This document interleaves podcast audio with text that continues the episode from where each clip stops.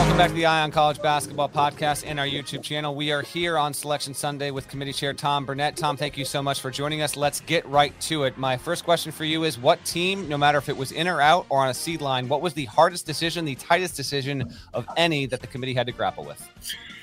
You know, Matt, I, I, would say that probably toward the end, we had a number of teams that were on our under consideration list that, that were also playing late into the conference tournament. So we, it really slowed down the process to some degree. We had to go really late last night, obviously watching Virginia Tech, watching teams like uh, Texas A&M, uh, Iowa today certainly kept uh, the attention of the committee. So, I, you know, again, the, the process is built to do that. It's just that we, we may have been a little bit later uh, in, in, completing our work than we might normally be in a given year. But, uh, you know, uh, it's good to have tough decisions, that's for sure.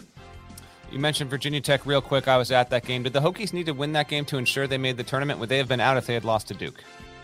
Well, you know, the the the the reality of it is, is you know, again, we stopped our work and really wanted to watch that game uh, finish up, and in the end, we never really had to ask that question of the committee because you know Virginia Tech obviously won the AQ. Thus, we kind of moved on to other business uh, that had been settled for us. So we just never got to that moment. Okay. Um, Dayton just misses out because you had Richmond uh, get an automatic qualifier there. Rutgers is also in. Those teams have somewhat similar resumes in terms of very high highs and some glaring lows. Um, why Rutgers in, but eh, you know, but a few spots ahead of Dayton? And can you speak to the variety of resumes? And was there a lot of disagreement because you had a lot of teams that missed this cut line, Tom, that had different attributes that were positive versus ones that wound up making it into the field? Well, well, well, the committee can have a, a lot of uh, disagreements. Certainly, that, they're all very collegial and, and, professional, but certainly some differing opinions. Uh, and we bring all of us bring a different perspective in from our conference monitoring reports.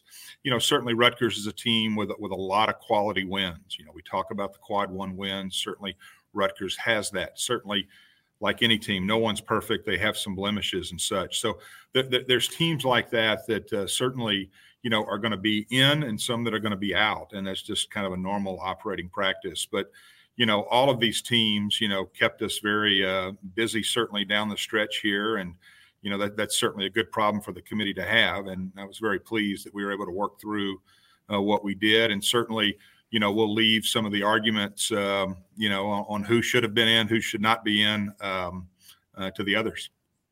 Uh, for those who are seeing that Rutgers made the field, is the lesson to be learned here that is if you get enough high end wins, it offsets really, really bad losses? Because clearly Rutgers had worse losses and more of them than any other team that was considered for the cut line or near it.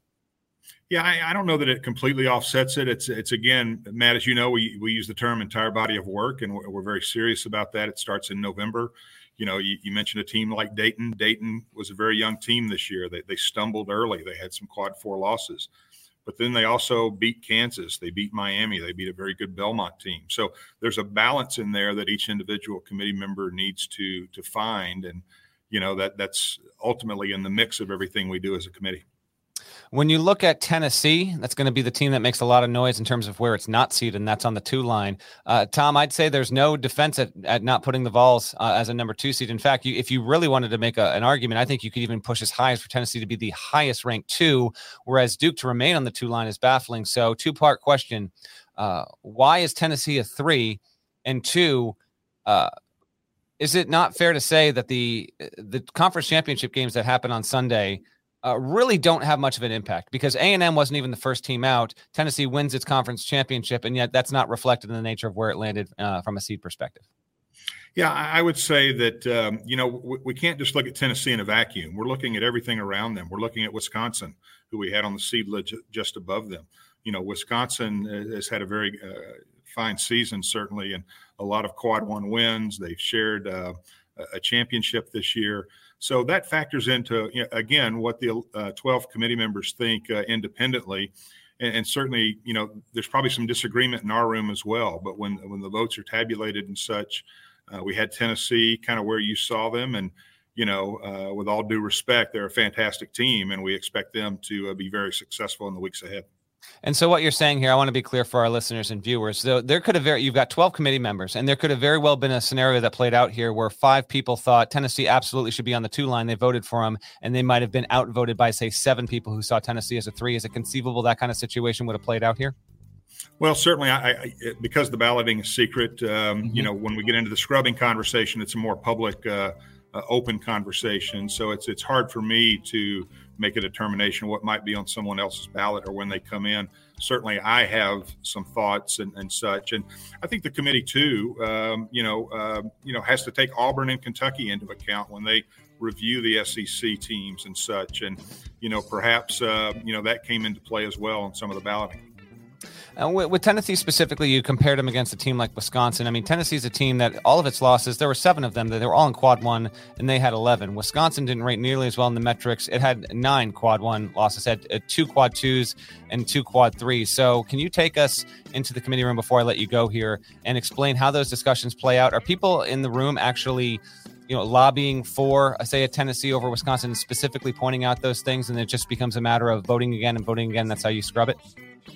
Well, I think there is a repetition to the voting. I don't know that I would uh, uh, call it lobbying or, or, what. I think the com- uh, committee members all have great questions uh, of those that are monitoring, and certainly we're spending a lot of time with the, the, committee member that monitors the SEC, the committee member that monitors the Big Ten. So again, it, it, it's it's a um, you know a, a, lot of opinions, obviously, uh, that, that, can lead to a lot of disagreement and such but uh, that's just been part uh, of, of, what this process is. And uh, you know, Tennessee's a fine team, Wisconsin's a fine team. We look forward to them sorting it out uh, over the next few weeks.